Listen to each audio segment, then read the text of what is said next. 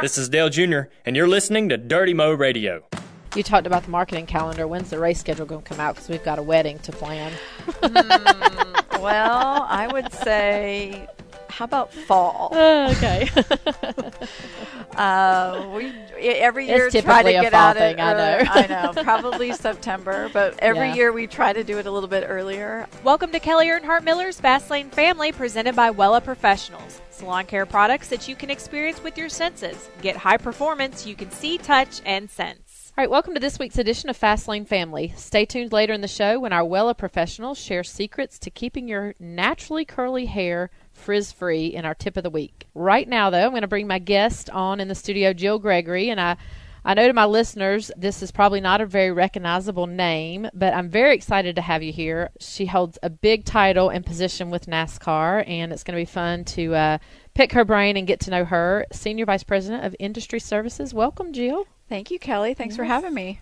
I'm excited for you to be here. I've got to work with you over a lot of years and um, excited to share uh, what you do for the sport and hopefully maybe a little insight and share that with our listeners and get to know you a little better. That sounds great. Hopefully, I won't tell too many stories out of school. and on uh, June 11th of this year, you also assumed the leadership role in NASCAR marketing. So that's a, a a big role for you to fill now as well. There's not a lot of free time left these days. Not at all. We're going to get to that too. Okay, good. Jill's one of the eight women in NASCAR's upper management in NASCAR. Um, so I, I think that's very fitting. And I probably, I'm just going to jump out of the box with this because I get this question often being a female in our sport. And I'm sure that in your travels you do as well. What advice do you have for folks who are looking in to get, I always get asked, you know, it's this male dominated sport, you know, how do you survive and, and fit in? Yeah. it's actually that they just asked me a bunch of those questions when I got named to the new position. And you kind of, and I think you probably feel this way too, you don't really look at it like, how did I crack into this Yeah. male dominated sport? You just went and did your job and did it well and treated people the right way and kept connections and you kind of end up, you know, moving along. So I never really approached it as cracking into the male dominated sport. It's just been always what I've done. And hopefully, I've done it the right way, and, and that's allowed me to move up. So it's been um, a wild ride. And, you know, you, you kind of look around and you look around in meetings, and you're often the only female, but that doesn't really occur to you until someone asks you about it. Yeah, I actually thought about that not too long ago when we had one of our owner meetings, and there were three of us in the room, and it, you and I and, and one other, and and I thought that very thing. I was like, you know, we're in a room with fifty people, and there's three women there, and and I do feel the same as you. I don't think about cracking into it. I I think that. I'm intelligent and I was confident and I worked my way to where I am and it just happens to be in this area and Yeah. and I know you've done the same. So let's talk about that. You're born out in Modesto, California. I was. It was a well, it's a little bigger town now, but kind of a small town feel.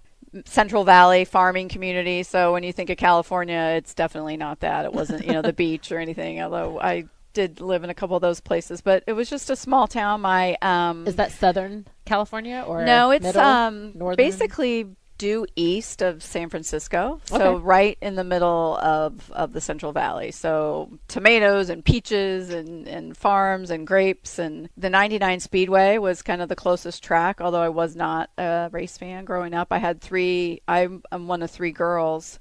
And we had I had three boy cousins that were the same age, and they were totally into racing. Like they would ask for headers for Christmas presents, and I would have no idea what that was. But you know, it was just a close knit, you know, good, easy place to grow up, and I kind of feel similar to like probably what it was growing up out here. And so you, what was your first experience with racing and or NASCAR? I would go race to races with them, and I would go. Uh, the first NASCAR race I went to was at Sears Point, which is in Sonoma Raceway now. But those of us that are Yep. remember it as Sears Point, and you'd go camp on the hill and get the motorhome and and do all the things that our fans still do today. So I had kind of that. We had the same. Uh, campground every year and would just go every summer and, and that was my first um, entry into it and then when I got to work in it a little bit more, I had at least some familiarity with what it was all about. Looking back, often people, if they're they're not fans of our or, or diehard fans, you know, they're aware, they're kind of that casual fan, and I say you have to go to a race and experience Yeah. that. Looking back on your experience. I bet you can tie that together pretty well. Yeah, absolutely. I think you don't understand not even the sound and the you know the pageantry and all the things that we do now, but even then, just that camaraderie and the feeling of you know we had the same people camping around us every year, and so it just felt like more than just you know maybe a three-hour sporting event. It was a full weekend, and Yeah. I think that's what our fans gravitate towards today. Yeah, because anybody that I tell, you know, you got to get to a race. I mean, it just blows them Yeah. out of the water. Yeah. About their experience when they get there, so that's that's really cool. So you have a degree in journalism, and your first job was in sports marketing uh, with Wunderman. How did that lead you into the NASCAR world? Yeah, it's kind of a, a long, long story. I did work in sports marketing, but living in, in California, we only had two. We had um two races. We worked on um, on the Sears Point event, and then I we also did IndyCar, which was CART at that time, and we would do the Portland. Um, there was a street course in Portland, Oregon. So what I did is I had a region of the country, and then anything that was sports related in that region that I got to work on. So.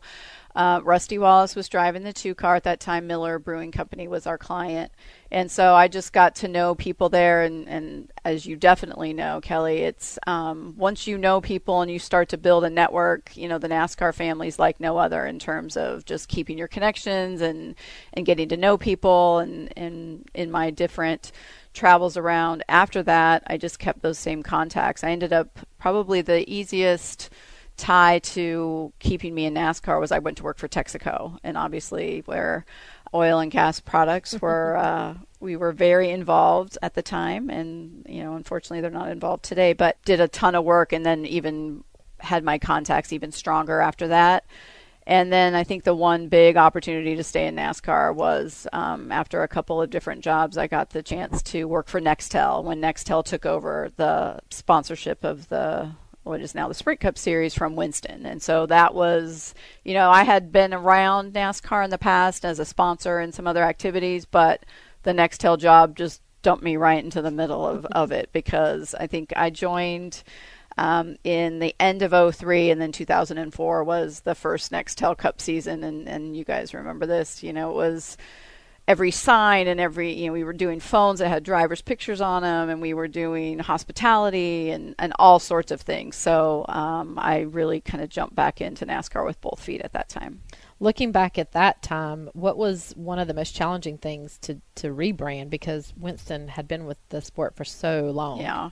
I think we were really worried about how nextel would be received by the fans. Um, so i think that if you kind of look back at different things that you've done that's probably one of the most gratifying things because we tried to do everything the right way that we hired a lot of folks that had worked at rj reynolds um, we tried to do all of the things that RJ Reynolds had done to support the sport. So all the signage, you kind of keeping the tracks up, doing a lot of fan programs. They had done so much for the fan base over the course of the history of NASCAR, and I think at the time that it was really important to Nextel and and our leadership that we respected that, but also tried to bring some new things. So it was a really fun, exciting time to be a part of it. Although you know we had a one little office that's over still over there in uh, Huntersville Business Park, right across from Joe Gibbs Racing, and this was I'm going to date myself, but there was a fax machine and a phone and a room full of people, and like you couldn't talk on the phone when the fax machine was going, and that was a, a while ago, but it was really fun to be a part of. So explain your position at NASCAR in sort of a layman's term for the listeners and, and kind of what your position encompasses. Yeah, I'll start with kind of the the position that I've worked with you most closely on is is industry services, which sounds kind of vague and no one really knows what that means. I try to explain it to my grandma and she's like no idea what I do. but we it was just a group within NASCAR that started out trying to help the teams with sponsorship and how, you know, NASCAR as the league could to do more to help the the teams and then we translated that to the tracks so we started we built on that and we started working with the tracks on ticket sales and what you see out there now with kind of pre-race and how do you prove the drivers meeting and how do you give the fans more stuff to do um, because we know they spend a lot of time at the track and so how can nascar help the tracks um, do more in that area? And then now we moved it even further to the drivers and driver star power and how do we help both our veteran drivers kind of get more exposure um, in the fan base and outside the fan base, and then some of these younger drivers and getting them ready for that big moment. So when Cole is in victory lane or Ben Rhodes makes a you know a big move, that they're ready for that because NASCAR really didn't do that before. So when um, drivers were coming up the ranks, we really relied on their on track experience and if they did something you know really exciting on the track then that's how they built their fan base. And obviously that will still always be a huge part of it. You know nothing takes the place of the competition on the track. But we're doing a lot of things behind the scenes to kind of help those drivers get ready because they have to do so much more than just drive the race car now as you are very aware of. And there's a lot of pressures and a lot of things that, that drivers didn't have to do in the past. So just you know, we have a group at the league, um, so to speak, at NASCAR that tries to to make sure that we're providing the most amount of support that we can. So um, teams, drivers, and tracks are kind of the main areas of my old job, uh, which I promised the the team back at the office that I wouldn't call it old job and new job much longer. I gave myself to Daytona, so I guess I'm not doing so well. Um, but then we've now added the marketing piece of it. So it's really exciting, you know, the marketing, the television spots, how we try to make sure that our avid fans are happy and, and excited about what we're doing. And then how do we grow new fans? How do we get more kids involved? How do we get more diversity? Um, so that's kind of the new piece of it. It's uh, it makes a ton of sense because we are already doing that with the drivers anyway. Um, and so now we're just going to have those two groups be much more connected. And I think it's going to be really good for the industry because you know, I think most of of the teams and the drivers and the tracks want to know what NASCAR is doing in this national area, so then they can kind of draft off that, and then you guys can now tell your sponsors what NASCAR is doing. So I think the integration and the connection between kind of the old job and the marketing piece is, is going to be really helpful to everyone. I um, picked up on online about, I think this is kind of parlay it for the fans in terms of when you speak about the driver star power and the things that you're doing to kind of put them in places maybe that they wouldn't be is uh, something that we you did this year. I think it was this year in Hollywood um, with several of the drivers and going on set. Right. Now, how does something like that come together? We have a, a great office in LA. It's a small office, but they're based right in Century City, so where all the, the magic happens, I guess, if you will. And you know they're constantly trying to pitch drivers or stories about NASCAR and put us, like you said, in places where fans wouldn't normally see us, and have them say, "Oh, okay, that's interesting. I think that driver looks kind of cool and maybe I want to follow him or her. Um, so we have an LA office, and one of the things we came up with, I think we've done it two, three years in a row now, is take a group of young drivers and take them to um, movie sets, television productions, and really put them in front of these decision makers in Hollywood that are deciding, you know, what shows to put on air or what reality show uh, what music award show to to produce, and have them see that drivers are much more than than who they are in their driver suit and in, in their helmet. So really try to get behind the scenes and showcase these young drivers who are much different from each other, as you know. When you have a stable of drivers, you know, I'm sure that Dale is much different than Cole and and everything in between, and Chase and and Regan, and you know, you they all have different personalities, but if people just watch the race, they might not see that come through. They might get a little bit of it in a pre-race interview, and, and NBC's done a fantastic job, I think, so far of doing a little bit more storytelling and getting behind the scenes. But um, we want to show these Hollywood decision makers, or even fans for that matter, that there's more to these drivers than just kind of their stats and and what Yeah. um, happens in the race car. So we brought, I think we bring usually about eight or ten drivers out to LA and kind of let them mingle with these decision makers in Hollywood. And so then the next time that they're making um, a choice about someone to feature, that NASCAR's you know at the top of their list. Yeah. Do you get a good reception from the drivers in terms of participating? And that's something that they're pretty. I think the younger guys just are so Yeah. much more interested in Yeah, doing. they um, love it. I yeah. mean, I think that, and you know, we've done it a couple different ways. We've taken them uh, even onto the set where you know it's hard because you know when you go try to sell this into to NASCAR leadership, they're like, well, what's that going to do in the short term? And you know what? It might not do anything, but it might just change a mindset about the drivers. So the drivers are kind of standing around the set and they're seeing what goes on and and they're talking to people and they we might not know what that's going to lead to but um, i think that the particularly the younger drivers, they're all connected and they're texting each other and they're posting everything on social media. So um, I think that even if we get that out of it, then it's a success. Yeah, exactly. How do you, within NASCAR, your offices in Florida, uh, L.A. and Charlotte keep and, and, is there still an office in New York? There is, yeah, New York. Uh, how do you keep that connectivity between the leadership and then everybody's goals? You know, yeah, it's tough because, but I think most companies are doing yeah, it these days. But you know, Mike Helton uh, has a Wednesday morning meeting every morning or every Wednesday morning at 8 a.m. You cannot call in on a cell phone. So, you know, no dropping and yeah. you most likely or most often you need to be there in person. Yeah.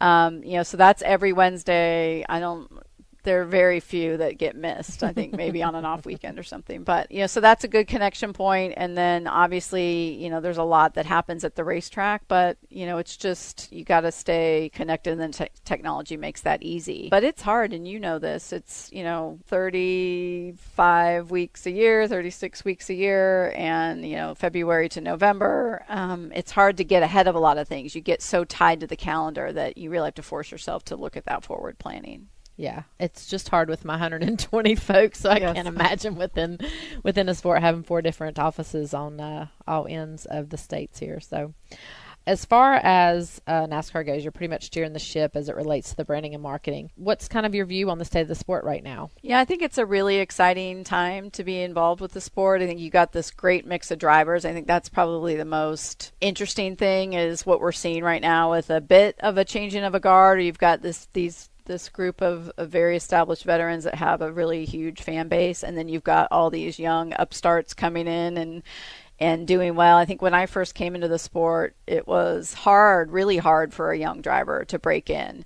Um, and it's kind of interesting to see all this young new talent come in and kind of get a chance, the chances that you guys provide and other team owners provide to this these young crop of drivers. I think that's really exciting because it gives the fans something to look at and, and pay attention to, and, and hopefully those fans will transfer over. So if Jeff Gordon's retiring this year, obviously we want fans to have a reason to to now keep following NASCAR, and if that's Chase Elliott um, or any other young driver, you know, we want to have that happen. I think the other thing that's really cool and fun that's happening right now is kind of this change in the rules packages. And I don't want to get, mm-hmm. you know, too in the weeds, but you know, we did a lot of changes in Kentucky this weekend, and and I think the most exciting part about that is that NASCAR and the teams and drivers are communicating so much better and saying, hey, let's try something to make the racing even better than it is um, today. So I think that this idea that we've got these great councils and committees going and talking to each other about um, what to do to keep the sport at the top is is really exciting because that when I first came into the sport that really didn't happen mm-hmm. and I think you probably feel the same way. It's like it was NASCAR was over here on one side, the teams were over here, the drive, you know, everything was pretty separate, yeah. and you see a lot more coming together um, now than you did in the past. Yep, exactly. I know that's, uh, I mean, that's just real important internally for us, and I see the importance of, of working together even more and more and more. How do you like this NASCAR Next program? You know, how do you how do you guys put your eye on the next new talent within the sport? We're asked that question all the time. You know, how do we find these drivers that are going to fill these seats? Right. Absolutely. So I think that you know we have you know NASCAR is not just about the three national series. So um, obviously we have the Sprint Cup, the Xfinity Series, and the Camping World Truck Series, but we have weekly and tourings series that um, you know K&N East and West. We've got modifieds. We've got Toyota Mexico Series and Canadian Tire Series. So we've got kind of our finger on the pulse across the country and across North America, but we also kind of rely on word of mouth. And it's, you know, as you know, anyone that's a racer is at a track on a given weekend, they're like, oh, you got to keep your eye on this kid or that girl, or, uh, you know, keep your eye on these drivers. So we kind of keep this list of prospects, if you will. And it's, you know, it's not real scientific. It's, hey, someone said they saw someone race on a given weekend and, and we should take a look at it. And so we rely a lot on our on our weekly and touring guys and gals to kind of keep us in the loop. And then other drivers, I mean, obviously, as you know, half of these, uh, not probably over half, anytime these guys aren't racing their real jobs, their day jobs on the weekend, they're at a track somewhere. So they'll say, hey, you need to, to take a look at this driver. So we just try to keep our finger on the pulse and see who's around. And, and then a lot of these drivers make their own luck. I mean, you know, they're persistent, they're trying to break in. So, you know, if they've got the talent and the desire, they'll come knocking on your door too. Yeah, exactly. Uh, that's what I see in Ben Rhodes. Just fascinated at the fact that he'll run 10 races with us, but through social media, he is doing something almost every day Right. of the week somewhere. Right. You know, he's taking a show car here, there, and everywhere Right. and just working every angle that Yeah. he can from an awareness standpoint. So that's really cool to see. For us as a team, you know, uh, things change so quickly in our sport. Right. And, um, you know, just thinking in the driver star power, you know, you, you may have a driver that's been in the NASCAR Next Series that then the next year doesn't have a ride. Right. And, and things can change that quickly. How do you, as a sanctioning body, plan and react to those kinds of things? Yeah, it's a really good question because I think that one of the things when we sold in the NASCAR Next program, because a lot of the things we do right now are brand new, so you had to convince someone that this was a good idea.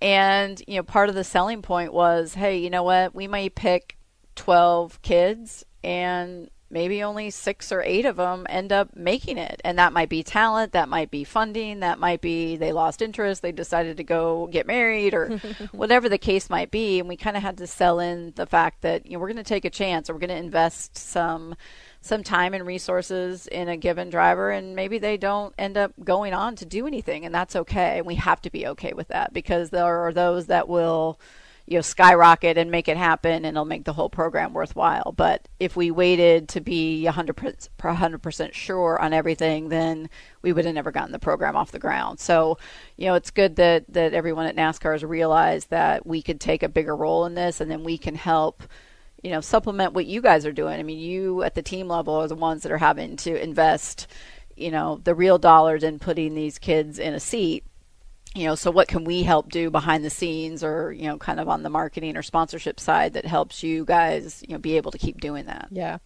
It's it's so challenging and you think about just like the rules changed this past weekend and how long have you guys been contemplating that and what steps did you take to put all that together? And our our, our fans that you know they don't know all the behind the scenes and um I, I got pretty aggravated uh with the Daytona race and the um I didn't get aggravated with the race I love the race. Right. uh, I got aggravated with people and their comments about the rain delay Right. and you know why is it on this night? Here's the rain delay. And why are they racing at one o'clock in the morning? And i'm like you know what people? There is someone somewhere that is smart that thought this through Right. and just go with it you know?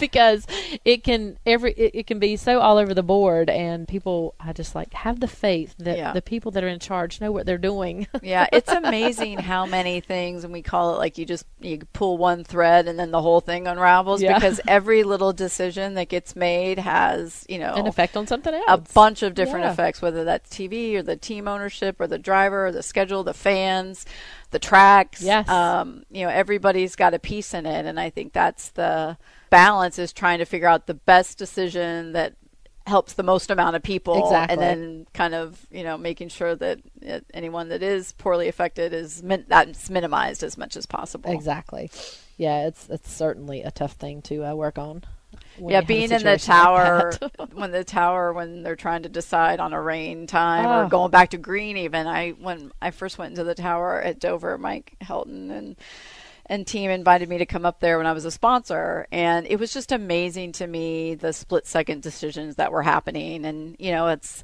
they're talking about car numbers and they're not talking about drivers, and it's like the wreckers, and you know this is happening, and you know it's you know one more to go before it goes back to green, and it's just amazing, kind of the controlled chaos that happens up Yeah, there. yeah. And from a viewer or a fan's perspective, they just see, hey, we're back to racing. Yeah, So. a, a good example of that. I think uh, I listened to the, some of the uh, radio chatter um, on NASCAR.com, the little videos that they've been doing lately, and as Austin's wreck was happening and the crews were running out, you know, the the the first thing for people is to go, oh my gosh, let's go see if he's okay, and you hear the tower. Every car on the racetrack, stop! I've got people running everywhere. You know, just stop before Right. something else crazy happens. Well, I think that those of us that are closer to the sport, when you saw those crew guys running out, you're like, oh no, like you want, you know, they wanted to help, but Yes. you're thinking, okay, let the ambulance get there, let Yes. the the first responders get there, because you're like, okay, something else could happen Right. that you don't want to see. So, Exactly, exactly. And so they're that split second decision that they're back on the the tower radios, just saying, hey, "Everybody, Yeah. just cool your jets and stop and let the process happen." Yep. What are some things that you guys are working on within the sport for future direction? We're doing a lot of work right now trying to attract kids, youth. You know, there's a program called NASCAR Acceleration Nation, which basically takes all of the the principles of racing and, and puts it into the schools. It's a, it's great program with Scholastic where we can take NASCAR branded materials and talk about science, technology, engineering, and math and use all of the things that are unique to NASCAR to help the education process and and oh by the way we're going to get more kids interested in the sport which is you know how you continue to grow. So i think that's probably one of the most exciting things and that's part of the the marketing role is you know figuring out you know we started small. You have to make sure kind of test and learn and make sure that it's working but we've gotten a huge response. I think it's in 16,000 schools right now and so there's a ton of potential for that to grow. And you know it's you see the kids that come out to the racetrack. They're so excited about it and they're so um, you know the noise and the cars and the drivers and you know the drivers look like heroes. And um, so I think the more kids we can get engaged the better for all of us. So I think that's kind of one of the biggest most exciting pieces going on right now. And then just continuing this driver development. I mean there's so much young talent out there. And how do you try to help them and shepherd them and, and make sure that they do everything they need off the track, you know, so that when they find that success on the track that they're ready to go. So I mean it's a great time to be involved and, and like I said earlier, this kind of this newfound communication between um, the teams. You know, I think you and I, you know, have had some good experience doing that on the team to NASCAR level over the past several years, but kind of adding the drivers into the mix has been great and getting their perspective and I think the fact that everybody's, you know, so closely aligned and working together is is really good right now. Is there something that you have your finger on in terms of the experience at track, or, or something that you know that you guys you know want to make better that you um, you're not there yet, Yep. but you know that there's something on the horizon? Yeah, I think the biggest thing from the at track experience is, you know, is all about the device and being able to use your phone at the track. So whether that's Wi-Fi hotspots or, you know, Wi-Fi throughout the facility, which is just it's a bigger challenge for us than it is for the stick and ball sports because we're talking They're so about, you know you're going to try to go put Wi-Fi at Talladega. Right. You're talking about a lot of 10 real mile radius. a lot of real estate, but it's how everybody consumes anything they do right now, not just the NASCAR race, but if you go to the Panthers game or you go to a concert, you know, I went to, to McGraw on Friday night and everybody's tweeting pictures and, you know, they're hardly even watching the show because they're making sure to post everything. So I think that's probably the biggest initiative we're working for, working on at the track. I think fans that have been coming to the races, you know, recently in particular have seen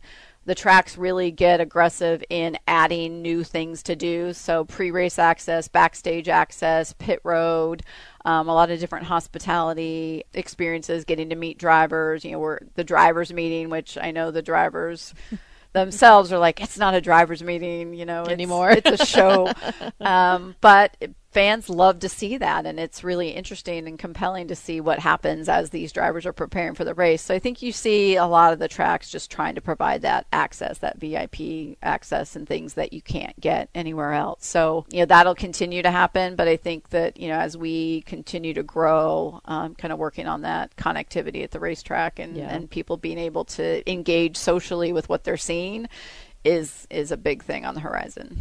How far does the executive team for the sport? How far are you looking out for the sport?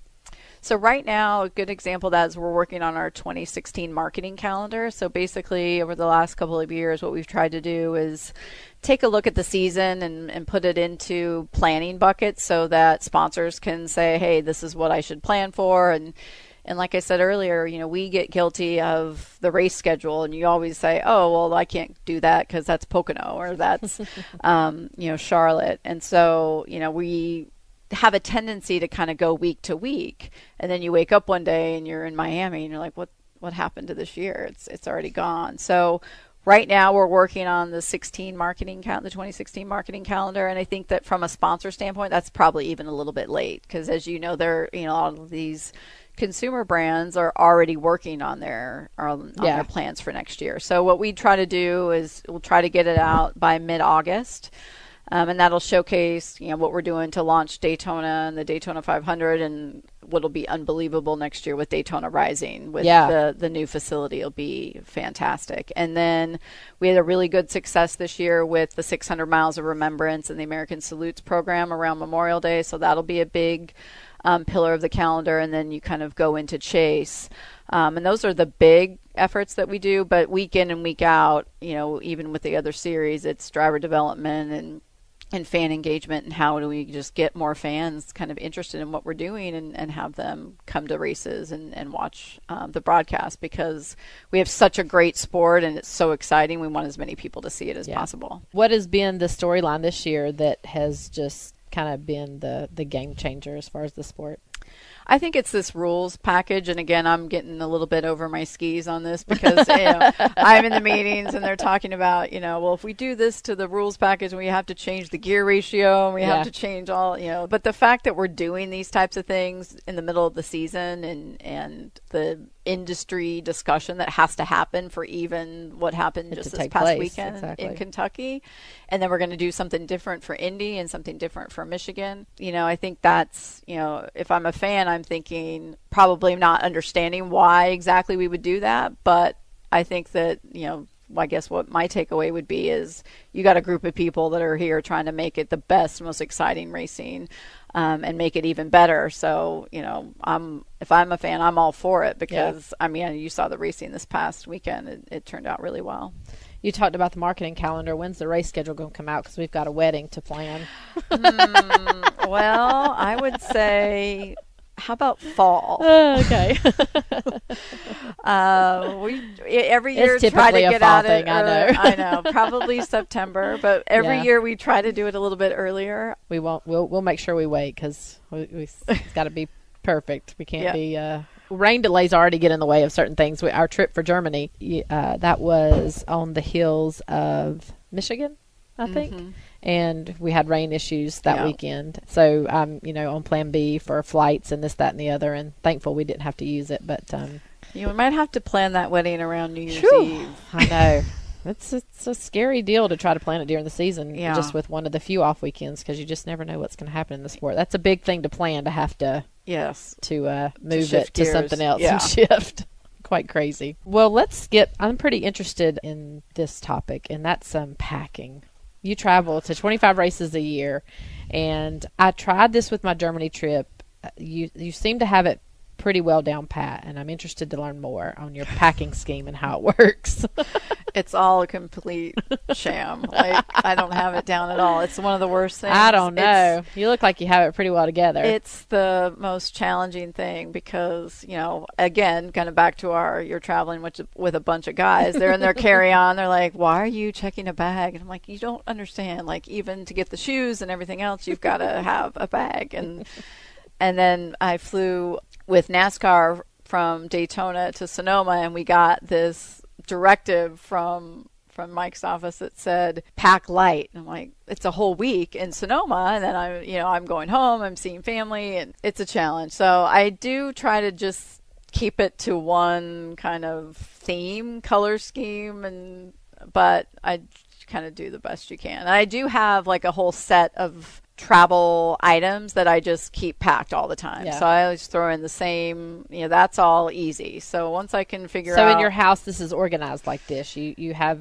I mean, literally. See, my problem in my closet, and I had that, this problem this morning, is I forget I have stuff. You know, so I haven't developed a good system of how to pull it all together. Right. Basically. Yeah. Do you organize by outfits? Like I have all my tops together by Yeah. color and all my jackets, and then I'm like, how? What do I pull together? Like I need it very simple. Yeah, I'm not really good at that either. Um, I do kind of have like the track, what I would wear to the track, which is different than what you would wear Every to day, business meeting. right. Like I'm leaving today to go to Vancouver because I get to go on my first commercial shoot in the on the marketing side of things, and we're going to shoot some of the chase uh, the early chase creative and I looked at the weather and it's 71 is the high, which is, you know, unheard of here because it's been like a high, it was 103 yesterday when I got in, into my car. So I have to go through and kind of find what, you know, Works. something is appropriate. But I kind of just go back to the same standbys and travel. I see all these women wear these really nice dresses or walking through the airport in heels and I'm one I'm freezing on the plane and two I can't walk around the airport in heels so I just throw either my flip-flops or my flats and then kind of change in the airport Yeah, that's how you're you're tall, so you don't really have that problem. That's all my always my dilemma at the track is my pants are always too long for the types of shoes I can wear because I'm not going to wear heels around the racetrack. Right. It's like, what do you do? Yes, I found a really good pair of their wedges, Tom's wedges at the track, and they're super comfortable. And but that they give a little bit Yeah. of of height, so my because Yeah. I like my pant legs are falling on the ground, Yeah. and then by the time you walk around the track all day, they're kind of all Yeah, ruined and, exactly. and gross. It's it's always a challenge. One, what's your your must have pack rule? Uh, my must-have pack rule. I always throw in a scarf because I'm cold, and even here with the air conditioning, it's like you go Yeah. outside and you You're hot as can be, and then you get into the office, and I have a this little fleece blanket. stuff knows I, it's in my office, and it's awful, but I have to have it because the air is just blasting. So I always bring either kind of the cashmere scarf or sweater. Um, and then I have to just bring the the flats or the Havaiana flip flops that are just my standby, and then I try to change really quickly. I'm gonna guess that you love shoes because I have seen you in some awesome shoes. I do, and kind of your point about having you forget what you have. Yeah. So I just like I have some really nice shoes, and I like, well, why don't you ever wear those? Well, you're gonna wear them to the track, No. Right, no. Are you gonna wear them to a business meeting? Well, maybe not. Depends. So right, right. yeah, I have to like make myself just try something something new instead of the same kind of black pair of shoes. that I wear Well, the key too, though, is a, a piece of jewelry and a great shoe can really change Yes. and make an outfit. You know, Yeah. I mean, you can take something so simple and just really create a kaboom with it. So, Yeah, I do the necklaces like this one I have on. yeah, Um, tassel necklace. Yeah, I just try to throw in something gold, something silver, or something mixed, and then I can wear different earrings with Yeah. it and, and try to make it nice. my problem in packing for Germany. So I, of course, I asked Amy what she was going to take, and she sends me this photo of you know one of the whole colorways, and you've got your jacket and your shirt and your pant and this and skirt, and then you put all this together, and you've got five outfits. And my problem was I didn't have any of that in my closet. so I'm like, okay, this isn't going to work for me. Right. So I've got to figure out how to shop better because I like it when I shop by the outfit. Yeah. You know, and then you have it all together. But I tend to just go in and buy pieces, and then Right. I get home and I'm like, well, this doesn't match any pants I got, or all my pants are black. This doesn't go with this. Right. I try to go all neutral, and then you Yeah. look at your closet and you're like, it's all This is so khakis, boring. grays, and blacks, and you're like, well, I need a little bit of color. Do you have time to shop, or do you shop online? I do. I shop online, so I've been. And my neighbor is my Your package, guy. You have something else? I'm going to put it in the garage. I said, okay, thank you. yeah. The parts department here, I, I get a lot of my things here, and, and they come up, and I know they're, they're just quiet. They just bring my box in. I'm like, yeah, I've shopped again online. I'm sorry, Well, I yeah, never get because- get anywhere. And now the boxes, like the giant logo I on know. the side, and I'm like, Everybody knows what it?" you're doing. Like, Everybody knows if you've been to HauteLook or Yeah. Amazon or Nordstrom's Rue La La. or Rue La La, all those fun places. yes, feel like we're getting deals. The last thing I was going to talk with you about is your community involvement. You were recently um, named the corporate chair for the Leukemia and Lymphoma Society's Light the Night Walk here in Charlotte. yes. Mm, How's that going, and what do you have to do for that? It's it's going well. Um, you know, it was a great opportunity was given to me actually by um, Jesse Essex at Hendrick Motorsports. had called up one day and just said, "Hey, you know, we need a corporate chair for this event." He's very involved in the cause, and um, I'm on the board of the NASCAR Foundation, so I'm already doing some efforts there. But just kind of feel like if, with everything else that's going on, that I want to you know do additional activities to to give back and so i talked to them and and i asked them kind of what is the time commitment and you know again Yeah, with our with some our, of my first questions. right. with our schedule it's like well one when's the walk Right. because if it's you know miami weekend then that's not going to work Yeah. um, so it's actually the the weekend of the Texas race, so it was doable. And you know, I think that you know, it's been really rewarding because there's a great group of people that work for the Leukemia and Lymphoma Society, and they've made it really, really easy. And it's a great event. So if you look at the video for the event, it's um, a lot of cancer survivors, a lot of pediatric cancer survivors, so a lot of kids that have been diagnosed really early and kind of the first couple years of their lives have fought kind of to to get well. So the walk celebrates survivors as well, and so I think that it's been really rewarding to just kind of get to know some of the people that are benefiting from it. You know, a lot of the things that I'm doing right now is just sending out emails and asking Yeah. people to help, Help, support. yeah. So um, that's been pretty easy. Um, you know, I'm I am on email a lot later at night these days than I than I was earlier than that, but that's okay because it's been a good cause. And I think that the great thing is we've gotten a lot of the um, industry folks involved, and and as you know, Kelley, it's like there's one thing about the NASCAR industry, and it's that they're the best people, the most charitable, and and you ask for help on anything, whatever the cause is, and you've got you know a show of hands that, Yep, that's willing to jump in. sure. So that's been great. That's awesome. So, do you have any free and downtime? Well, I had about two hours yesterday. I had to go to a, a bridal shower, but I did actually have a normal social activity for um, for a weekend. So uh, people had, you know, we all had Sunday off, and so it was nice to see friends and and do some of that. But it's challenging with our travel schedule, and you know, not only the race travel itself, but all of the other things that we have to do and responsibilities that you have to be very organized and and a good time manager, as as you know. And I think that again, that's one of the things that when you're successful in these types of roles that we have, you have to do that. You have Yes. to to manage your time and your task list and my to-do list and, and all of that. So there's not a ton of time. I am going on vacation in a couple of weeks. I have three nephews that I'm going to visit out in California and we go to the beach every year. Oh, So looking forward to that. And that's kind of like the beacon, kind of like your Germany trip. Yeah. It's like, you know, it's coming and you're like, okay, if I can just get to that, then I'll be okay. So, um, you know, you try to do that, you know, periodically throughout the year and, and get a recharge. Do you have any hobbies? Uh, yeah, I play tennis, Mm, cool. um, which is a little bit more difficult. You know, it's not like running or triathlon where you can be solitary. You have to have someone to actually play Yeah. with. But we have a, a good group of folks in uh, where I live that we play in a mini league, and so I try to do that, and it kind of gets the aggression out too a little Yeah. bit when you can just you know Hit something. hit the ball really hard.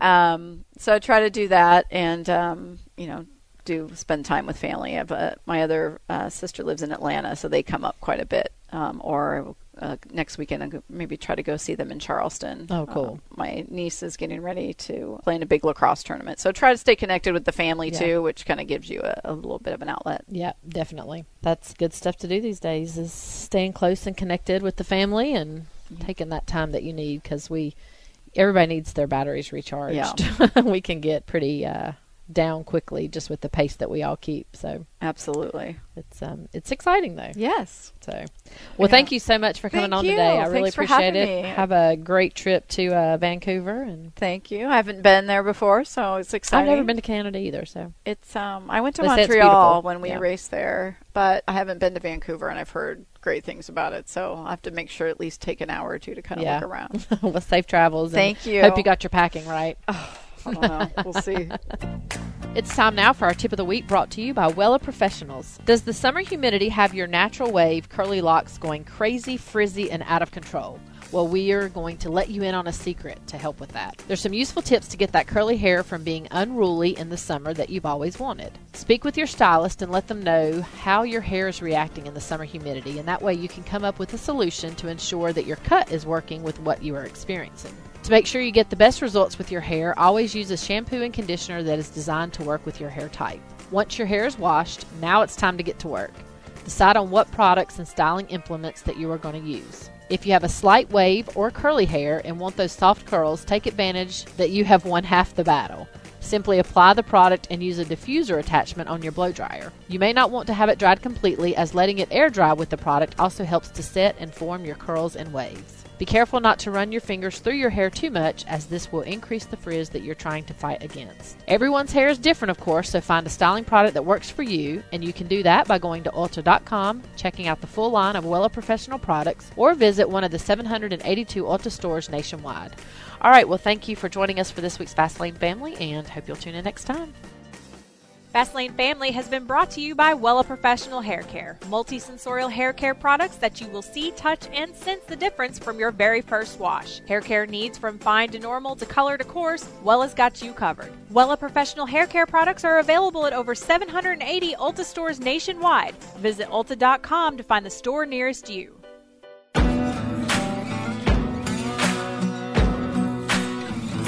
Thanks for listening to Dirty Mo Radio.